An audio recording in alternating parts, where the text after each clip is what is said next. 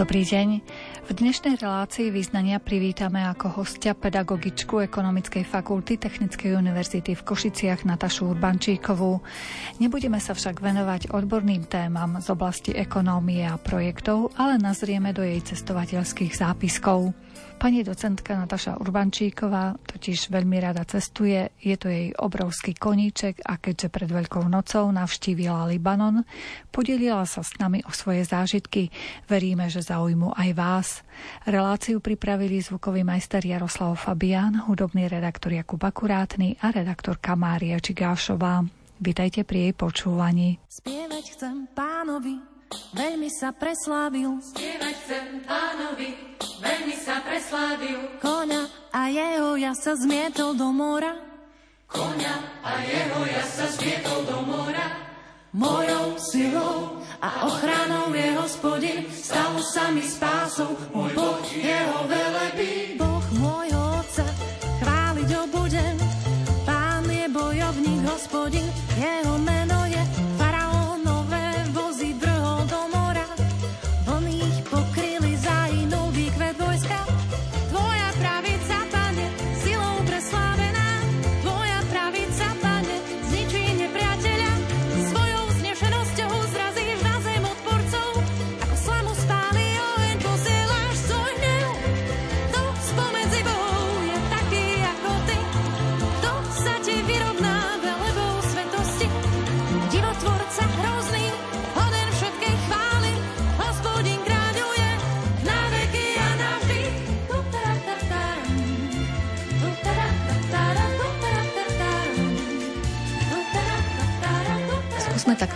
úvode nášho rozhovoru priblížiť Libanon. Aká je to krajina, také najzákladnejšie fakty o nej?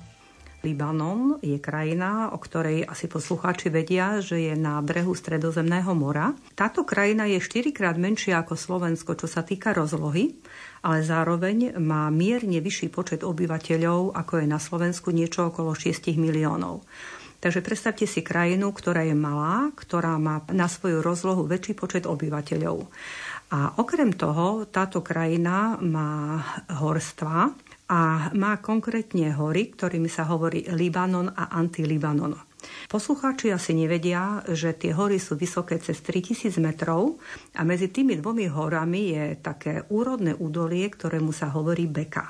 Čiže v tých horách ľudia nežijú, a celé to obyvateľstvo je zoskupené v tom páse pozdĺž Stredozemného mora, ktorý má asi 255 kilometrov a potom v tom e, úrodnom údolí Beka. Čo ma zaujalo, keď sme napríklad vystúpili na letisku e, v Bejrúte, boli tam veľké plagáty, ktoré vás lákali na lyžovanie také prekvapenie, že ste v krajine, ktorá je jedna brehu Stredozemného mora. No a zistili sme, že majú lyžiarske strediska, že majú ich spolu 6, ktoré majú 49 vlekov a tá celková dĺžka tých tratí je, je 300 kilometrov. Takže vy vlastne môžete ísť ráno sa poližovať, No a večer strávite niekde na brehu Stredozemného mora a dávate si nejaké morské príšerky na večeru. To bolo také prekvapujúce pre mňa, že teda je tam vôbec možné to lyžovanie. Ďalšia taká zaujímavá otázka je, keď sme teda vraveli, aká je rozloha Libanonu, koľko tam žije asi ľudí. A veľmi zaujímavým faktom je to, že majú 16 miliónovú diasporu po celom svete. To znamená, okrem tých približne 6 miliónov Libanoncov, ktorí žijú v Libanone, je 16 miliónov vo svete. Oni odišli pred približne 100 až 150 rokmi a žijú prevažne v Južnej Amerike, ale žijú aj v Afrike, žijú v Austrálii, žijú v Spojených štátoch a inde. A keď už hovoríme o tom názve, tak slovo Laban znamená biely. Čiže to sú práve tie hory, ktoré sú pokryté snehom. Ja som bola v Libanone na úvod apríla a skutočne tie hory boli pokryté snehom a bola som aj v oblastiach, kde teda ten sneh bol ešte pomerne zachovalý. No a na druhej strane si predstavte, že idete do tých oblastí Primory a tam máte vinič a vinohradníctvo. No a to vinohradníctvo sa teda traduje, že existuje v Libanone, alebo že už bolo približne 7 tisíc rokov pred Kristom a že to víno tak uctievali, že ho až zväčšnili v hieroglyfoch egyptských hrobiek. No aby sme zase mali predstavu, v tejto malej krajine vyrobia ročne asi 8 miliónov fliaž vína a majú asi 40 vinárstiev. Ja som navštívila jedno z nich, bolo to najväčšie vinárstvo v oblasti Ksara a to vinárstvo produkuje približne 70% ročnej produkcie vína v krajine. A čo je zaujímavé, že ho založili v 19. storočí jezuitskí mnísi. Vieme, že Libanon patrí ku kolíske kresťanstva, ale zrejme teraz tam už sú aj viaceré náboženstva. Áno, je tomu tak. Ja som zažila takú zvláštnu situáciu. My sme boli v Libanone v čase, keď bola Veľká noc, čiže najväčší kresťanský sviatok a zároveň v tomto období bol Ramadán. Čiže ako to vlastne v tejto krajine vyzerá? 60% Libanoncov sú moslimovia a 40% sú kresťania. No a moslimovia sa ďalej delia na šítov a sunitov. Suniti vlastne podporujú hnutie Hamas a šíti zase Hezbollah. Čo je zaujímavé je to, že aj kresťania sa delia a existuje tam približne, dalo by sa povedať, 17 ako keby odnoží kresťanstva. Prečo toľko a prečo sú také zachovalé? Je to vlastne to, čo som spomínala. Libanon má horstvo. A tie odnože toho eh, kresťanstva vlastne vznikali v oblastiach, ktoré boli izolované a ktoré sa neprepájali, lebo boli v horách, boli vlastne od seba vzdialené. Čiže preto je tu toľko ako keby odnoží kresťanstva, ktoré si vlastne zachovali tú svoju pôvodnosť práve vďaka tej izolácii od toho ostatného sveta. Takže najväčší počet, 39% kresťanov, tvoria tzv. maroniti, a títo vlastne odvodzujú svoj pôvod od mnícha eh, Marona, ktorý žil v 4. storočí nášho letopočtu. Ešte stále je vo svete približne 3 milióny tých kresťanských maronitov. No a okrem toho je tam aj väčšie množstvo pravoslávnych cirkví. A preto je to krásne, keď sa idete prejsť v Libanone, v nejakom väčšom meste po ulici a zrazu máte kostol, potom máte mešitu a potom za kostolom máte pravoslávny kostol a podobne. Čiže vlastne sú tam katolícke kostoly, sú tam pravoslávne kostoly a tak ďalej.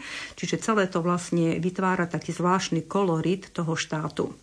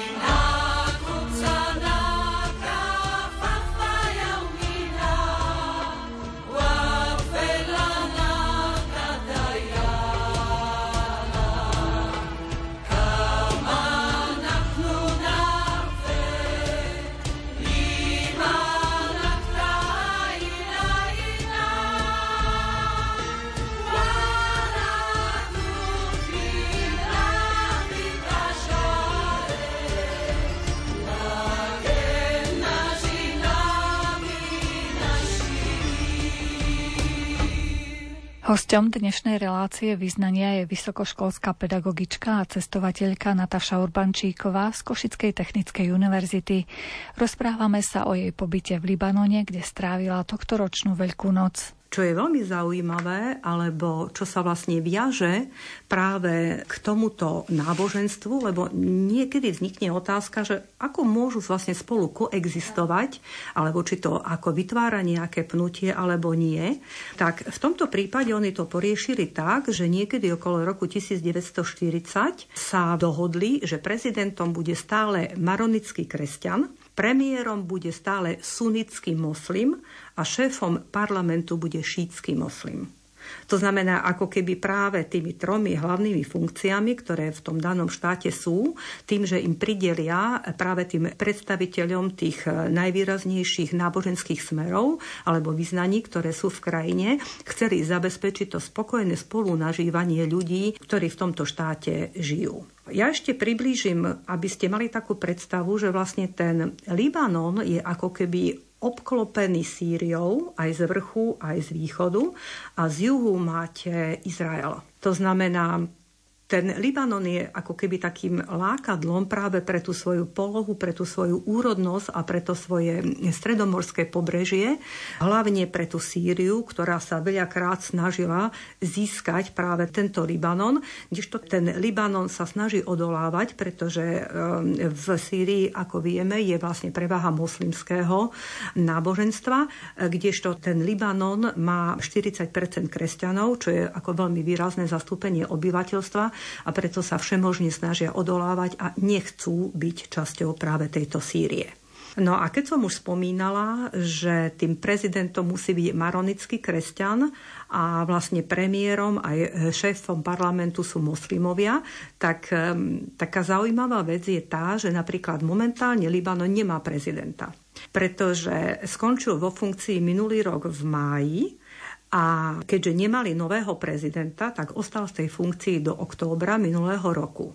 A odvtedy sa bezútešne snažia zvoliť prezidenta. Viem, že v januári už bolo asi 12 volieb, ktoré boli úplne neúspešné a doteraz, ja som tam bola v apríli, stále toho prezidenta nemajú. E, dôvod je aj práve ten, že vy musíte mať prezidenta, ktorý je maronický kresťan a na ktorom sa tí ostatní musia dohodnúť. No a zase asi to množstvo tých kandidátov, ktorí by splňali tie kritériá, nie je až také veľké a možno, že nie je dohoda na tom kandidátovi. Zase, ako som spomínala, ten Libanon nie je až taký veľký štát, aby bolo čoho asi až takto preberať. Takže to je tiež, nám sa to možno zdá byť ako dobré riešenie, čo určite bolo, aj nápad je to dobrý, ale v praxi sú niektoré tie tieto veci pomerne ťažko realizovateľné. Tak to je výborné, že ste nám priblížili, že aké zastúpenie tam má mať ktorá náboženská e, časť. Keby ste nám trošku tu, ak ste mali možnosť preniknúť, tú súčasnú politiku priblížili, čo sa tam vlastne deje. Vieme, že tam sa nejako skomplikovala situácia, aj ekonomická, aj vôbec tie vzťahy, tak e, skúste tým svojim pohľadom nám priblížiť tú situáciu. Nepôjdem do histórie, a pretože tá siaha do veľmi dávnych dôb, tak ako som spomínala, je to vlastne koliska kresťanstva a neskôr možno spomeniem niektoré tie mestá, ktoré sú také e, výrazné historické pamiatky a tam by sme trošičku porozprávali viac e, o tej histórii. Ja by som možno hovorila o tej nedávnej minulosti, pretože ľudia si pamätajú, že Libanon bola v podstate veľmi turisticky atraktívna krajina na Blízkom východe a dokonca ho nazývali, ja neviem, Švajčiarsko Blízkeho východu alebo Paríž ako Blízkeho východu bol Bejrút a podobne. A táto krajina doplatila a stále dopláca práve na to svoje etnické zloženie a dopráca na tú svoju strategickú polohu, ktorú som vravela. E, má výborné prístavy pri tom stredozemnom mori, no a z vrchu je práve obklopená tou Sýriou a na juhu Izraelom. Libanon bol veľmi dobre rozkvitajúci štát, ale v roku 1975 tam vypukla občianská vojna a došlo k tomu, že sa mesto Bejrút konkrétne rozdelilo na moslimskú západnú časť a kresťanskú východnú časť. No a ten Bejrút, tak ako sme ho poznali, skončil, nastali ťažké časy a dokonca libanonská vláda pozvala v tom období sírskych vojakov, aby riešili situáciu a tí tam ostali temer 30 rokov. A tá vojna sa skončila až niekedy v 90. rokoch a vyžiadala si 150 tisíc ľudských životov. Ďalším takým milníkom, ktorý si budú posluchači pamätať, a bolo to aj viackrát už sfilmované, bol práve ten útok na americké veľvyslanectvo v Bejrúte, ktorý bol v roku 1983, ktorý zase zamiešal karty a zhoršil situáciu v Bejrúte. No a keď už sa zdalo, že tá krajina bude na tom lepšie, a že sa zase začína vzmáhať a že turisti sa nebudú bať tam prísť, tak v roku 2006 vypukla 34-dňová vojna medzi Hizbaláhom a Izraelom. Aby sme lepšie vlastne pochopili situáciu, ktorá je v Libanone, musíme si povedať niečo o tom, čo znamená pre Libanon bezprostredná blízkosť Sýrie a bezprostredná blízkosť Izraela. Najprv sa poďme pozrieť na tú bezprostrednú blízkosť Sýrie. My vieme, že už v roku 2011 v Sýrii vznikla vojna. A je to občianská vojna, ktorá sa bohužiaľ tiahne a je stále ešte aktívna. A keďže Libanon je veľmi pohostinný národ, aj má hranicu so Sýriou, veľmi dlhú hranicu, tak momentálne je temer 1 milión sírskych utečencov práve v Libanone. Toto číslo samozrejme nie je oficiálne, nie je možné zmapovať všetkých týchto utečencov. No a Libanon je vlastne jednou z hlavných krajín, ktorí prijali týchto sírskych utečencov. Libanon v tom čase nebol bohatá krajina, ani nie je bohatá krajina, to znamená zase ekonomicky im to neprospelo. E, napriek tomu sa snažia pomôcť týmto utečencom. Sama som išla okolo veľkého počtu utečeneckých táborov, nakoľko sme boli veľmi blízko pri hranici so Sýriou a keď si predstavím, že títo ľudia ľudia žijú od roku 2011 v takýchto podmienkach, doslova v stanoch, doslova na ulici. Mnohé deti nepoznajú vôbec nič iné, iba to, že prišli na svet už v týchto utečeneckých táboroch. Libanon ani nemá možnosti im ekonomicky pomáhať, to znamená, že títo ľudia skutočne vykonávajú nejaké poľnohospodárske práce, pomocné práce, oficiálne nemôžu pracovať, napriek tomu teda môžu ostať na ich území. أنا الأم الحزينة.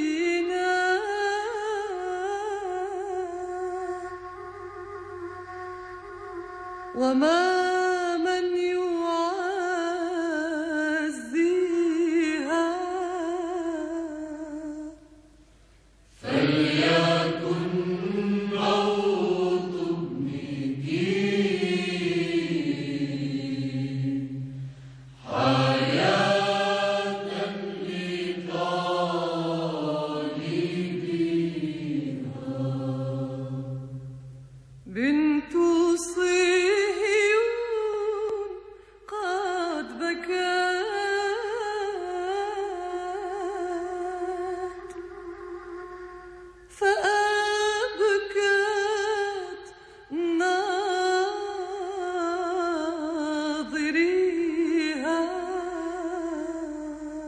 Hosťom dnešnej relácie vyznania je vysokoškolská pedagogička a cestovateľka Nataša Urbančíková z Košickej technickej univerzity.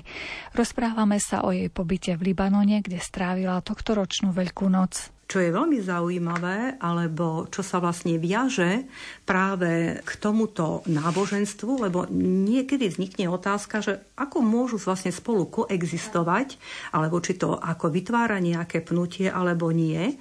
Tak v tomto prípade oni to poriešili tak, že niekedy okolo roku 1940 sa dohodli, že prezidentom bude stále maronický kresťan, Premiérom bude stále sunnický moslim a šéfom parlamentu bude šítsky moslim.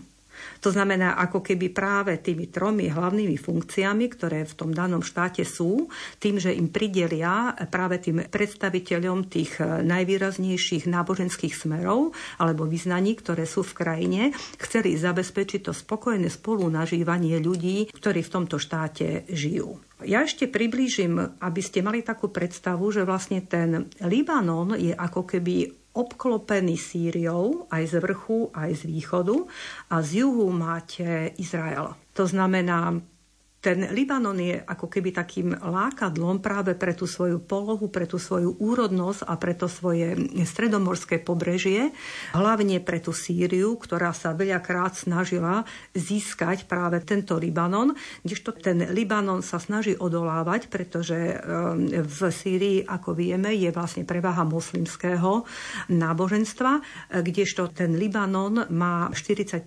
kresťanov, čo je ako veľmi výrazné zastúpenie obyvateľstva a preto sa všemožne snažia odolávať a nechcú byť časťou práve tejto Sýrie. No a keď som už spomínala, že tým prezidentom musí byť maronický kresťan a vlastne premiérom aj šéfom parlamentu sú moslimovia, tak taká zaujímavá vec je tá, že napríklad momentálne Libanon nemá prezidenta pretože skončil vo funkcii minulý rok v máji a keďže nemali nového prezidenta, tak ostal v tej funkcii do októbra minulého roku. A odvtedy sa bezútešne snažia zvoliť prezidenta. Viem, že v januári už bolo asi 12 volieb, ktoré boli úplne neúspešné. A doteraz, ja som tam bola v apríli, stále toho prezidenta nemajú. Dôvod je aj práve ten, že vy musíte mať prezidenta, ktorý je maronický kresťan a na ktorom sa tí ostatní musia dohodnúť. No a zase asi to množstvo tých kandidátov, ktorí by splňali tie kritériá, nie je až také veľké a možno, že nie je dohoda na tom kandidátovi. Zase, ako som spomínala, ten Libanon nie je až taký veľký štát, aby bolo čo asi až takto preberať. Takže to je tiež, nám sa to možno zdá byť ako dobré riešenie, čo určite bolo, aj nápad je to dobrý, ale v praxi sú niektoré tie tieto veci pomerne ťažko realizovateľné. Tak to je výborné, že ste nám priblížili, že aké zastúpenie tam má mať ktorá náboženská e, časť. Keby ste nám trošku tu, ak ste mali možnosť preniknúť, tú súčasnú politiku priblížili, čo sa tam vlastne deje. Vieme, že tam sa nejako skomplikovala situácia, aj ekonomická, aj vôbec tie vzťahy, tak e, skúste tým svojim pohľadom nám približiť tú situáciu. Nepôjdem do histórie, a pretože tá siaha do veľmi dávnych dôb, tak ako som spomínala, je to vlastne koliska kresťanstva a neskôr možno spomeniem niektoré tie mestá, ktoré sú také e, výrazné historické pamiatky a tam by sme trošičku porozprávali viac e, o tej histórii. Ja by som možno hovorila o tej nedávnej minulosti, pretože ľudia si pamätajú, že Libanon bola v podstate veľmi turisticky atraktívna krajina na Blízkom východe a dokonca ho nazývali, ja neviem, Švajčiarsko Blízkeho východu alebo Paríž ako Blízkeho východu bol Bejrút a podobne. A táto krajina doplatila a stále dopláca práve na to svoje etnické zloženie a dopráca na tú svoju strategickú polohu, ktorú som vravela. E, má výborné prístavy pri tom stredozemnom mori, no a z vrchu je práve obklopená tou Sýriou a na juhu Izraelom.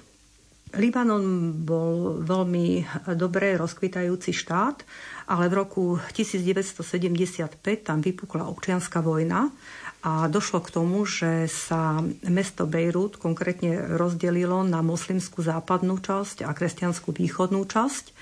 No a ten Bejrút, tak ako sme ho poznali, skončil, nastali ťažké časy a dokonca libanonská vláda pozvala v tom období sírskych vojakov, aby riešili situáciu a tí tam ostali temer 30 rokov. A tá vojna sa skončila až niekedy v 90. rokoch a vyžiadala si 150 tisíc ľudských životov. Ďalším takým milníkom, ktorý si budú posluchači pamätať, a bolo to aj viackrát už sfilmované, bol práve ten útok na americké veľvyslanectvo v Bejrúte, ktorý bol v roku 1983, ktorý zase zamiešal karty a zhoršil situáciu v Bejrúte. No a keď už sa zdalo, že tá krajina bude na tom lepšie, a že sa zase začína vzmáhať a že turisti sa nebudú bať tam prísť, tak v roku 2006 vypukla 34-dňová vojna medzi Hizbaláhom a Izraelom. Aby sme lepšie vlastne pochopili situáciu, ktorá je v Libanone, musíme si povedať niečo o tom, čo znamená pre Libanon bezprostredná blízkosť Sýrie a bezprostredná blízkosť Izraela. Najprv sa poďme pozrieť na tú bezprostrednú blízkosť Sýrie. My vieme, že už v roku 2011 v Sýrii vznikla vojna. A je to občianská vojna, ktorá sa bohužiaľ tiahne a je stále ešte aktívna. A keďže Libanon je veľmi pohostinný národ, aj má hranicu so Sýriou, veľmi dlhú hranicu, tak momentálne je temer 1 milión sírskych utečencov práve v Libanone. Toto číslo samozrejme nie je oficiálne, nie je možné zmapovať všetkých týchto utečencov. No a Libanon je vlastne jednou z hlavných krajín, ktorí prijali týchto sírskych utečencov. Libanon v tom čase nebol bohatá krajina, ani nie je bohatá krajina, to znamená zase ekonomicky im to neprospelo. E, napriek tomu sa snažia pomôcť týmto utečencom. Sama som išla okolo veľkého počtu utečeneckých táborov, nakoľko sme boli veľmi blízko pri hranici so Sýriou a keď si predstavím, že títo ľudia ľudia žijú od roku 2011 v takýchto podmienkach, doslova v stanoch, doslova na ulici. Mnohé deti nepoznajú vôbec nič iné, iba to, že prišli na svet už v týchto utečeneckých táboroch. Libanon ani nemá možnosti im ekonomicky pomáhať, to znamená, že títo ľudia skutočne vykonávajú nejaké poľnohospodárske práce, pomocné práce, oficiálne nemôžu pracovať, napriek tomu teda môžu ostať na ich území.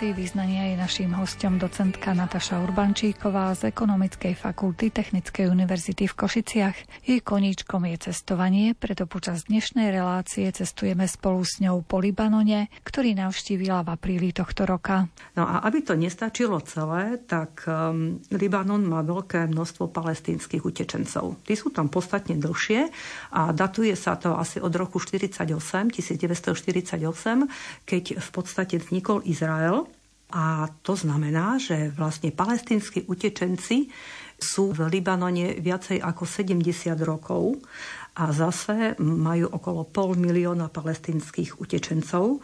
Tento počet je pravdepodobne vyšší, zase nie je možné všetkých oficiálne zaregistrovať. Zase umožnila im pracovať týmto palestinským utečencom, ale môžu pracovať iba v niektorých profesiách a podobne. Takže toto všetko prispieva práve k marginalizácii a k chudobe, jednak utečencov ako palestínskych, tak sírskych, ale na druhej strane ani to neprospieva samotnému Libanonu, ktorý má ohromné ekonomické problémy v súčasnosti. A ja by som vlastne iba spomenula to, že Libanon momentálne čelí ohromnej inflácii a libanonská libra, čo je ich mena, prešla za posledné roky výraznou devalváciou. Napríklad vo februári 2023 stratila viac ako 90% svojej hodnoty voči doláru, ale aby sme mali takú predstavu, čo to znamená pre tých bežných libanončanov, tak náklady na bývanie sa zvýšili približne o 80% na dopravu o 200% a napríklad náklady na zdravie viacej ako o 300 To znamená, ako náhle vám niečo je, všetko si musíte platiť, pričom tie vaše platy takisto devalvovali. Čiže napríklad tie ceny, ktoré vidíte, sú už rovno v dolároch lebo tak aspoň vlastne čiastočne zabezpečia to, že tá mena má nejakú stabilitu, teda ako myslím dolár, pretože nemá význam ani dávať ceny v tých eh, libanonských librách, pretože tá inflácia veľmi rýchlo postupuje a je veľmi vysoká. No a hlavnou príčinou je práve tá politická nestabilita, ktorá bráni tomu, aby sa urobili nejaké reformné opatrenia, neprídu tam zahraniční investori, nevznikajú nejaké medzinárodné partnerstvá.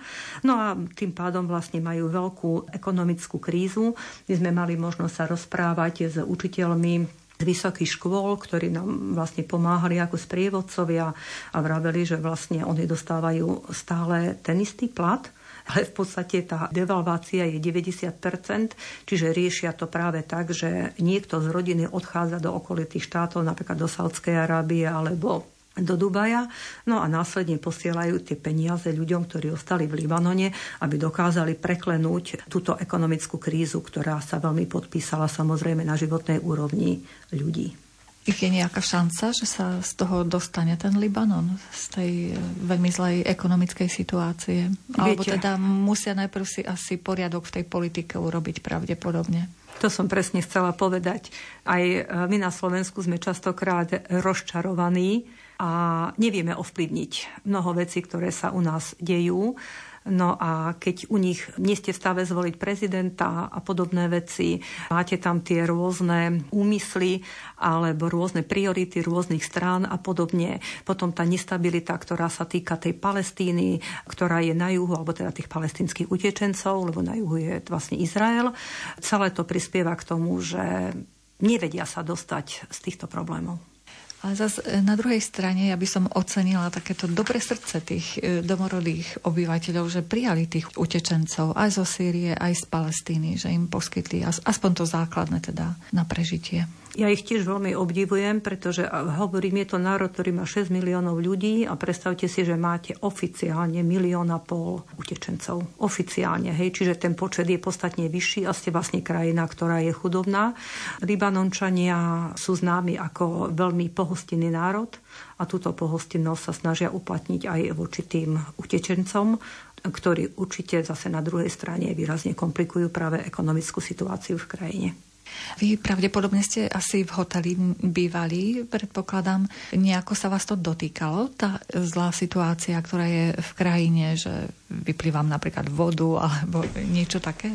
Čo sme akurát zažili a na to sme boli vopred upozornení, sú výpadky elektriny Takže tie tam sú, stávajú sa niekoľkokrát denne, na nejaké krátke obdobie sa teda tá elektrina vypne, ale oni už sa pripravili, majú záložné zdroje, čiže hneď naskočia. Ale viete, keď vy tam prídete ako turista a platíte si hotel, tak vy nie ste konfrontovaní s tou každodennou realitou, ktorý zažívajú ľudia, hlavne v menších mestách a hlavne na vidieku. Takže nemôžem vám predstaviť ten reálny život človeka, ktorý žije vlastne v chudobe a ktorý čelí všetkým týmto ekonomickým problémom. Na druhej strane ľudia boli veľmi ústretoví, veľmi usmievaví, veľmi príjemní a nejak verili, že by mohlo dôjsť práve k nejakej zmene a k nejakému ekonomickému rastu, na ktorý Libanon má predpoklady takže môžeme im iba držať palce. Predpokladám teda, že aj z turistiky majú nejaké príjmy do štátneho rozpočtu. No áno, to bolo práve to, že oni mali výrazné príjmy z turistiky, ako som spomínala, oni boli akože Švajčiarsko toho Blízkeho východu, oni majú veľmi krásne pláže, aj oni mali e, vybudované hotely a tak ďalej. No ale keď došlo k tej politickej nestabilite, k tým atentátom a vlastne k tej občianskej vojne, tak oni vlastne stratili tých turistov. A keď pomaly zase sa tí turisti začali vrácať zase zase nastali ekonomické problémy, ale aj politické problémy. Čiže momentálne sa Libanon nepovažuje za úplne bezpečnú krajinu, kde idete si skutočne ľahnúť na pláž a vychutnať si tú dovolenku úplne bez obav, hlavne pre ľudí, ktorí možno nie sú naučení tak cestovať alebo nie sú konfrontovaní práve s tými inými kultúrami. Vieme, že v Bejrúte pred niekoľkými rokmi bol obrovský výbuch na pobreží. Zrejme mnoho ľudí zostalo bez domova. Stretli ste tam nejakých ľudí bez domova, nejakých bezdomovcov, ktorí by nemali Bezdomovcov strechu? je tam veľa. Je tam veľa bezdomovcov, ľudia sú na ulici a veľmi často vás pristavujú deti, ktoré v podstate žobrú, matky s deťmi, niekedy sú aj dosť akože neodbytní, a hlavne v tých menších mestách, hlavne v mestách na juhu, kde prevažuje aj to moslimské obyvateľstvo. Takže áno, je tam veľká bieda. Ja som nebola ako turistka v stave rozlíšiť, že či to je Libanončan, alebo či je to Sýrčan alebo či sú to palestínci. Nebola som to v stave rozlišiť, ale áno, tento problém tam je. Bola som v prístave, kde nastal tento výbuch, lebo chceli sme pochopiť, aký rozsiahly bol tento výbuch tak tá katastrofa nastala v auguste roku 2020. Prečo vlastne nastala? Vybuchlo tam skoro 3000 tón dusičnatu amónneho v prístave, ktorý tam bol uskladnený od roku 2013 a nikto mu nevenoval pozornosť. No a potom stačil nejaký úplne maličký požiar, ktorý spôsobil tento obrovský výbuch. Ja až tam na, na mieste som si uvedomila, rozsiahlosť tohto výbuchu a tých škôd, tie budovy okolo boli úplne zničené, ešte stále je ich tam veľké množstvo. Oni sa samozrejme snažili vybudovať aspoň nové hotely, ale je tam veľké množstvo zničených budov. Doteraz je obrovská loď priamo v prístave prebrátená, pretože si to vyžaduje veľké náklady, aby ste tú loď vlastne vytiahli, aby ste ju demontovali. No a čo bolo najhoršie na tom, že si to vyžiadalo asi 250 ľudských obetí a približne 6,5 tisíc zranených. Čo bolo také dojímavé, že keď prídete do toho prístavu, pozeráte sa na tú loď a na tie zničené budovy okolo, tak e, sú tam také vysoké obrubníky a na tých obrubníkoch sú fotky a mená všetkých tých obetí, ktoré tam vlastne zahynuli a takto si ich tí ľudia pripomínajú. Takže aj toto vlastne prispelo ešte k, k zhoršeniu celej tej situácie a možno aj toho imidžu samotného Libanonu a určite bude trvať roky, kým následky aj tejto katastrofy budú odstránené. A aký ste mali pocit bezpečia, alebo radšej opatrne ste sa pohybovali po tom Libanone? Ja som mala veľmi dobrý pocit. V Libanone nie je vysoká kriminalita. Ja osobne som bola v štátoch, kde som mala o mnoho nepríjemnejší pocit, ako napríklad v Brazílii, v meste Rio de Janeiro, ale aj v iných štátoch, kde skutočne opatrnosť je na mieste, ale v Libanone sme sa cítili veľmi bezpečne, tí ľudia sú veľmi príjemní, sú pohostinní, snažia sa vám pomôcť. E, niektoré veci na nás pôsobili nepríjemne, napríklad v centre Bejrútu je hotel, e, bývalý hotel Holiday Inn, ktorý stále stojí, ktorý je doslova prestrielaný, ktorý nemá okná, ktorý má stále ešte zátarasy, kde sú stále umiestnení vojaci. A bolo to práve vtedy, keď som spomínala, že tam vlastne nastali tie boje medzi kresťanmi a moslimami a oni brali vtedy ten hotel Holiday Inn ako taký symbol mesta, bol to vtedy najvyšší hotel a kto ho vlastne dobije, tak ako keby bol vlastne momentálny víťaz a ten hotel tam stále stojí, stále je tak ako vravím vlastne vlastne dostrielaný, prestrielaný, stále tam máte tie zátarasy vojenské a ako keby vám pripomínal to, čo sa tam dialo v Libanone. Na druhej strane máte tam prekrásne štvrte, ktoré sú veľmi dobre vybudované. Máte tam veľmi krásnu časť mesta, kde sú tie vládne budovy. Bohužiaľ na vás pôsobí ako mesto duchov, lebo tam nikto nie je práve kvôli tým rozporom, ale ono aj ten parlament a tak ďalej je celý veľmi pekne ako vybudovaný. To mesto je veľmi pekne urobené, veľmi sa vzmáha. Je veľmi zaujímavé, lebo tie štvrte sú rôznorodé. Ako som vravela, máte tam štvrte, kde sú moslimovia, máte tam štvrte, kde sú kresťania. Ja sa musím priznať, že teda my sme tam boli na Veľkú noc a ja som už spomínala, že sme boli na tej ochutnávke vína. To bolo mimo Bejrutu a večer sme dostali chuť, teda, že ešte raz by sme chceli skúsiť to libanonské víno, ktoré nám chutilo. No ale bol práve Ramadán. A posluchači vedia, že vlastne počas Ramadánu moslimovia vôbec nepijú ani len vodu od svitu až do mrku. No a že vôbec ako moslimské náboženstvo nie je nejak kladne naladené práve pitiu alkoholu. No tak my sme zastavili taxi taxikára, no a sme mu teda vysvetlili, že chceli by sme si dať pohár vína, ten hneď no problém, sme sadli do taxíka a proste zobral nás z moslimskej štvrte do kresťanskej štvrte, kde sme si proste dali ako normálnu večeru, bez toho obmedzenia, že môžu jesť až po zotmení a takisto sme si mohli všetci dať pohár vína. No a zase v tej časti, kde je teda moslimská štvrť, tak tam dávajú iftar, to je to jedlo, ktoré môžete jesť až po zotmení. No a to je tiež veľmi pekné pozorovať, ako ľudia čakajú do zotmenia a potom vlastne prídu do tých reštaurácií, majú tam to menu, ten iftar, no a vtedy začnú potom zotmení hodovať. No a my sme boli hladní skôr a keďže my sme nedržali Ramadán a ten taxikár nás vzal práve do tej kresťanskej časti, tak sme si mohli užiť aj jedlo, aj e, výborné víno pred zotmením. Keď sme sa už dotkli tej Veľkej noci, teda vášmu putovaniu z moslimskej časti do kresťanskej časti Bejrútu, všimli ste si tam, aké zvyky tam majú práve počas Veľkej noci? Áno, bolo to veľmi milé. My keď sme išli do Libanonu, tak sme si vraveli, že možno to nie je najlepší čas, že ideme na Veľkú noc a ideme ešte práve v tom období, keď je Ramadán. Takže bola to pre nás taká výzva, že ako to bude. Boli sme veľmi príjemne prekvapení a v podstate sme si užili túto Veľkú noc. Tak kresťania dodržiavajú v podstate tie isté zvyky ako my, dalo by sa povedať. To znamená, že mnohí Libanončania sa postia. Čiže majú ten 40-dňový pôst, ktorý prechádza Veľkej noci. No a sa zdržiavajú určitých potravín, napríklad mesa, ale aj mliečných výrobkov. Potom samozrejme sú tam tie cirkevné obrady, to znamená na veľkonočnú nedeľu majú bohoslúžby, majú náboženské obraty a majú svetú omšu a vlastne pripomínajú si zmrtvých stanie Ježiša Krista, čiže takisto ako naši kresťania.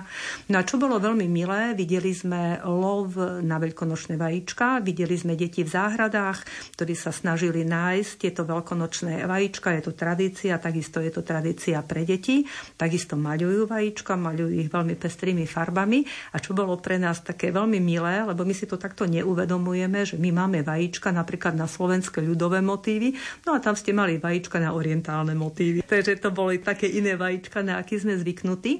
A majú tam ešte taký zvyk, že čo myslím si, že u nás nie je, že sa zoskupia, majú veľké množstvo vajíčok rozličných farieb a snažia sa nájsť dvojice vajíčok rovnakých farieb a ten, kto nájde najviac tých dvojíc rovnakých farieb, tak ten akože výťazí v tej hre v tom love na tie vajíčka. No a potom takisto ako my snažia sa mať tie rodinné stretnutia, vlastne stretávajú sa s rodinou, s priateľmi, robia špeciálne jedlá, dávajú si darčeky a trávia spolu čas.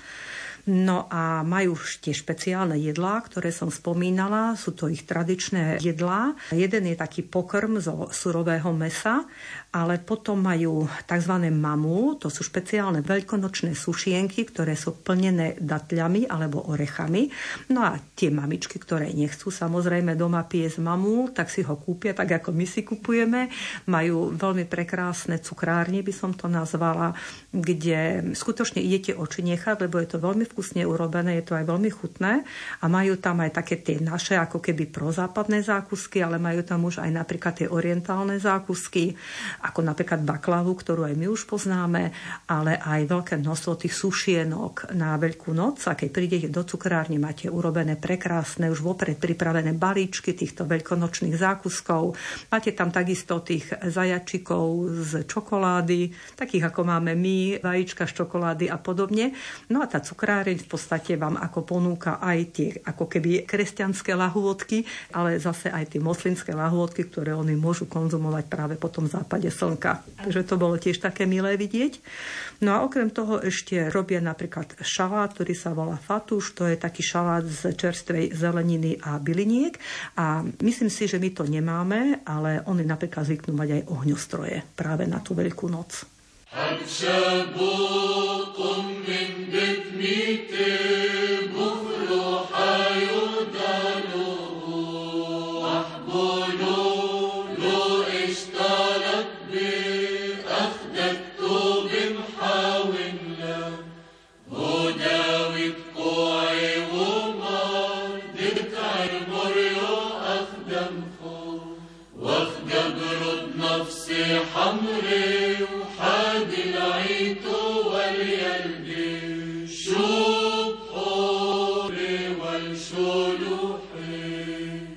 Pokračujeme v rozhovore s Natašou Urbančíkovou, je vysokoškolskou pedagogičkou a zanietenou cestovateľkou.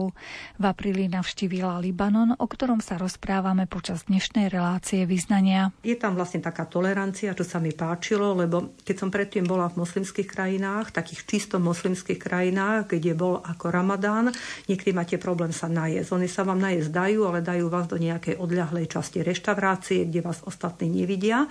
Toho sme sa trošku báli, ale tu na to bolo úplne prirodzené. Do ktorejkoľvek reštaurácie sme prišli, dali sa nám normálne najesť. No a vlastne ako moslimovia tam v tom čase neboli, čiže boli prázdnejšie reštaurácie, celkové bolo prázdnejšie mesto, pretože tí eh, moslimovia počas Ramadánu by aj mali mať taký zdržanlivejší život, mali by sa viacej vlastne obrátiť do toho svojho vnútra, mali by byť striedmi vo všetkých telesných požitkoch a podobne, čiže nechodia tak často do reštaurácií, nie sú tak často na ulici, čiže bolo také ako keby prázdnejšie mesto, ktoré potom ožilo večer práve potom zotmení. Čiže tá Veľká noc a ten Ramadán vlastne prebiehali súčasne v úplnej harmónii, alebo tak som to aspoň ja vnímala ako turistka.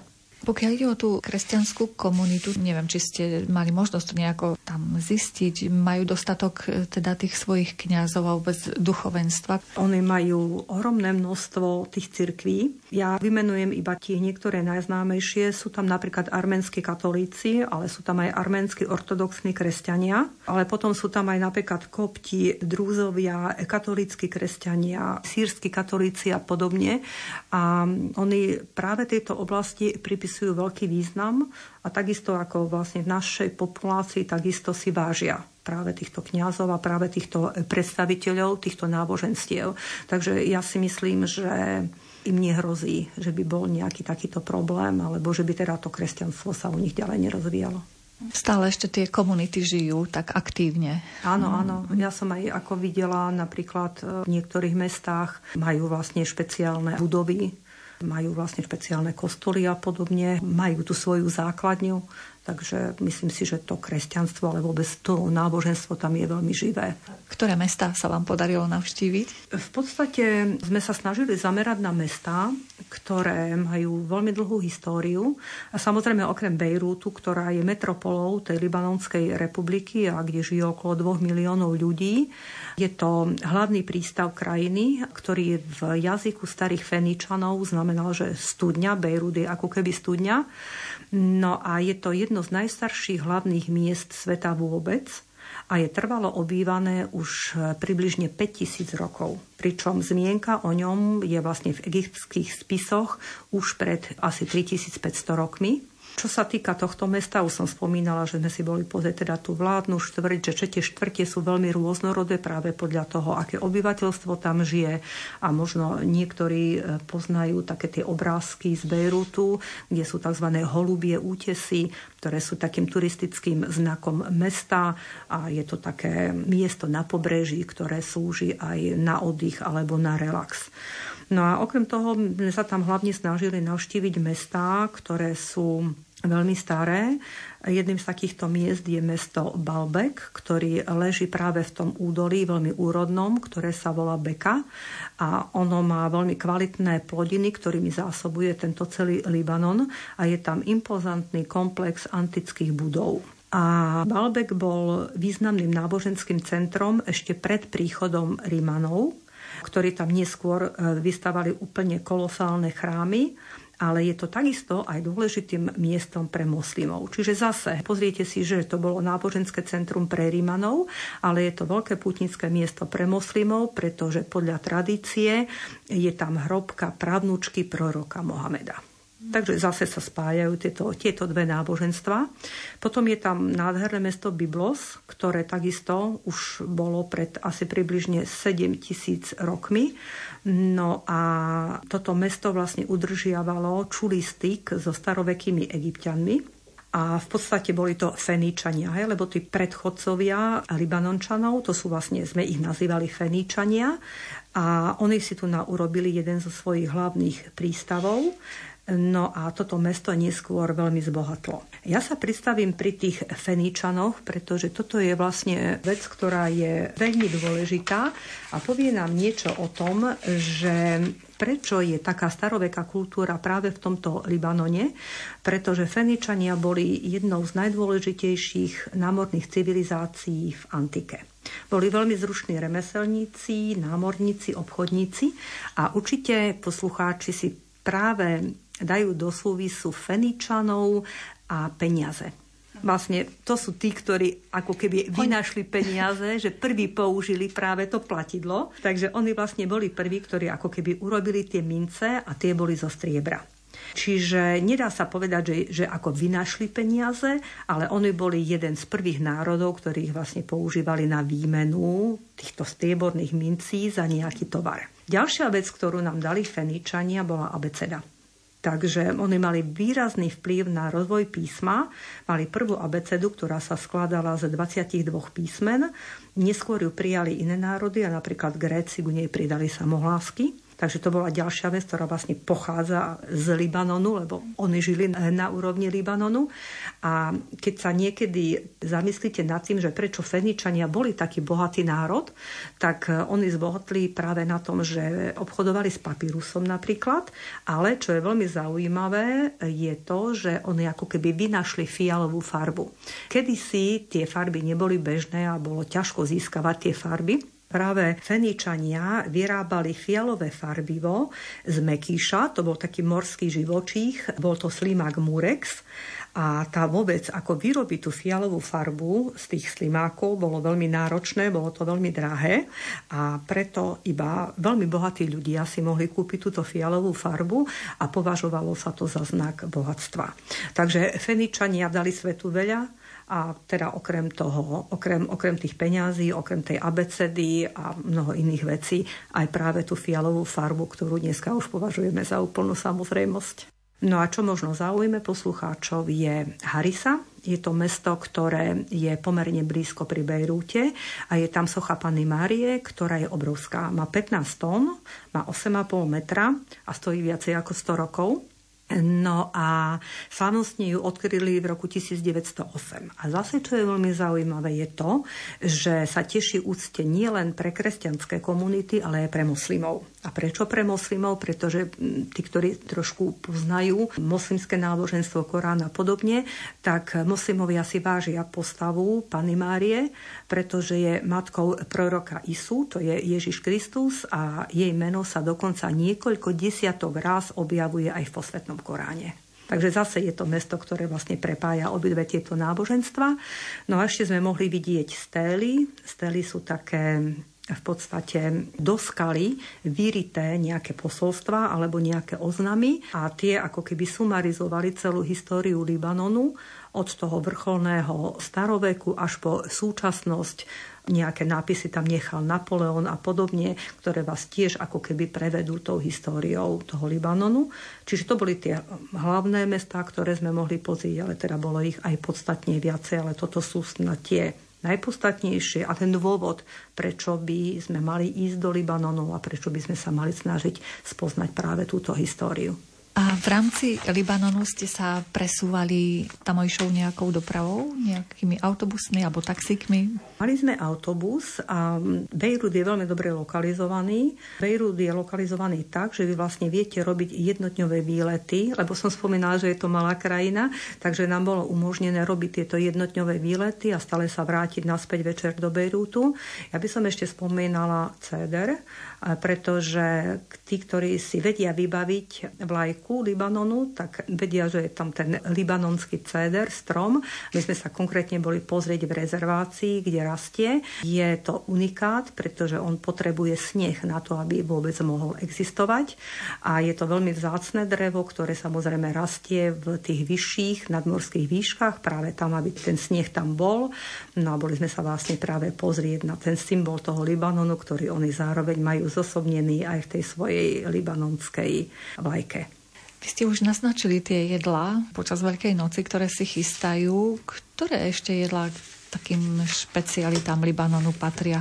Ja som sa veľmi tešila do Libanonu kvôli jedlu. Ja som už mala možnosť ochutnať libanonskú kuchyňu, napríklad na Cypre, ale aj v Austrálii alebo v Anglicku. A libanonská kuchyňa je skutočne známa ako jedna veľmi dobrá, kvalitná, chutná kuchyňa.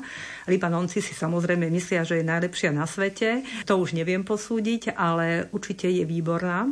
No a ten celý systém, ako oni sa stravujú, spočíva v tých tzv. meze. To sú ako keby také viaceré maličké chody, ktoré možno poslucháči poznajú napríklad z Turecka alebo z iných arabských krajín. A teraz oni vám to naservírujú v takýchto maličkých miskách na spoločný stôl a potom každý si teda berie tieto medze a môžu to byť buď teplé, alebo nejaké studené predkrmy, šaláty, rôzne prílohy, rôzne teplne upravené aj neupravené zeleniny. No a potom si každý berie z týchto misiek podľa toho, aké má preferencie.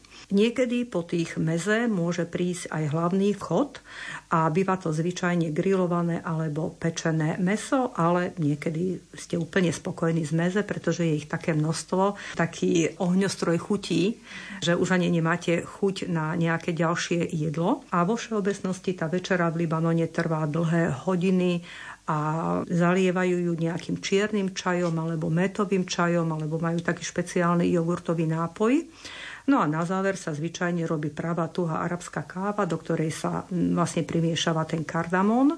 Pýtali sa ma napríklad priatelia po návrate, že ako to teda bolo, že čo tam vlastne pijú a že či môžu teda mať alkoholické nápoje. V porovnaní s iným moslimským svetom sú veľmi tolerantní a teda alkohol sa servíruje a môžu ho dostať nie iba turisti, ale aj miestni. No a z takých jedál sú výborné napríklad zemiaky, batata hara, to sú také pikantné zemiaky s bylinkami a s koreninami. My poznáme falafel, hej, ktorý je z ciceru. Potom poznáme napríklad humus, ktorý má taký zlý potón v Slovenčine ale je to častokrát tým, že máme iba humus, ktorý si kúpime niekde vyrobený a nie ten pravý arabský humus. No a potom tam majú rôzne plnené cukiny alebo baklažány s mletým mesom. Majú takisto tie plnené vinné listy, ktoré možno niektorí poznajú z Grécka. No a najobľúbenejšia polievka Libanoncov je šošovicová polievka. Takisto ma veľmi zaujal chlieb, ktorý tak pripomína ako keby pizzu, takú veľmi tenkú pizzu, ale potom majú aj placku, ktorá sa volá sáč a tá sa pečie na takej špeciálnej konkávnej platni, čiže tie chleby sú skutočne veľmi, veľmi chutné.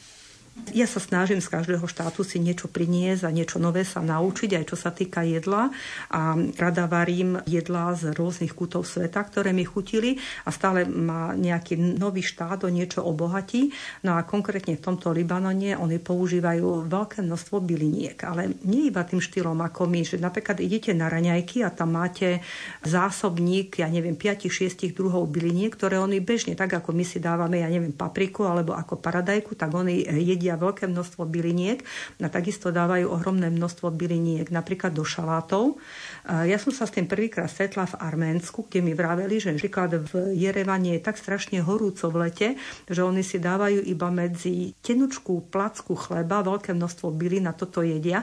A teraz som sa s tým práve stretla zase v Libanone, takže som si dala taký záväzok, že zvýšim množstvo byliniek, ktoré budem dávať do jedla, ktoré doma pripravujem.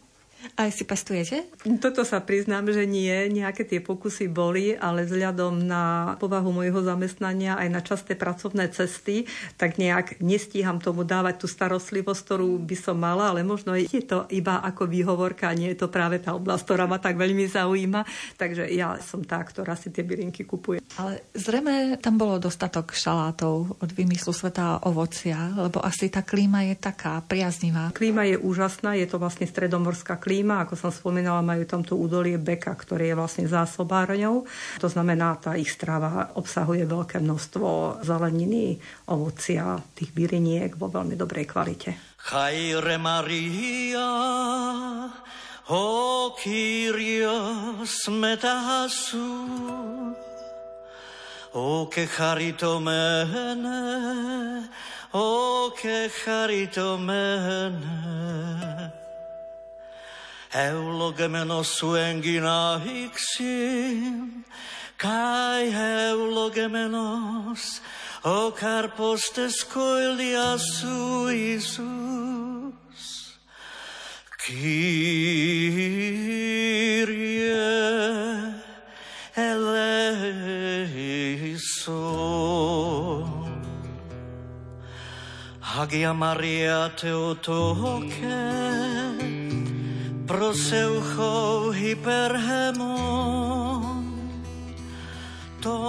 dnes bola našim hostom Nataša Urbančíková, vysokoškolská pedagogička a cestovateľka. Pozvala nás na rozhlasový výlet do Libanonu. Ďalšie zážitky z tejto krajiny si môžete vypočuť o týždeň. Dnešná relácia ešte raz zaznie v repríze v sobotu o 14.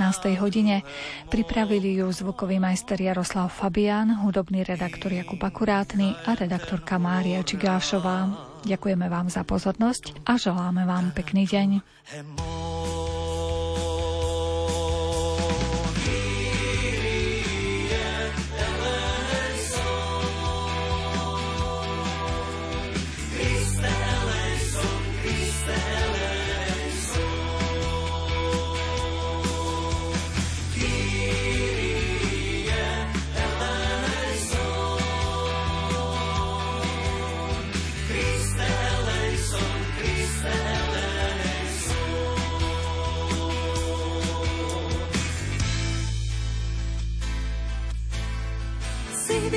Čo svieti v tmách, keď loď naša blúdi a stráca cieľ. Si štítom, čo chráni nás, keď loď našu zasýpa z vrška striel.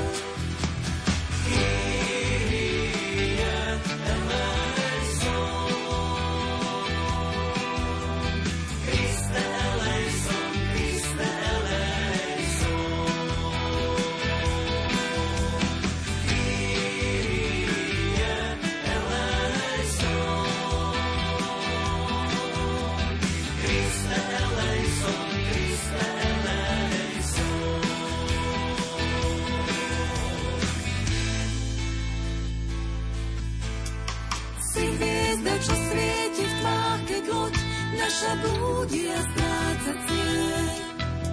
Si záchranou prostred vôd, keď loď naša rúti sa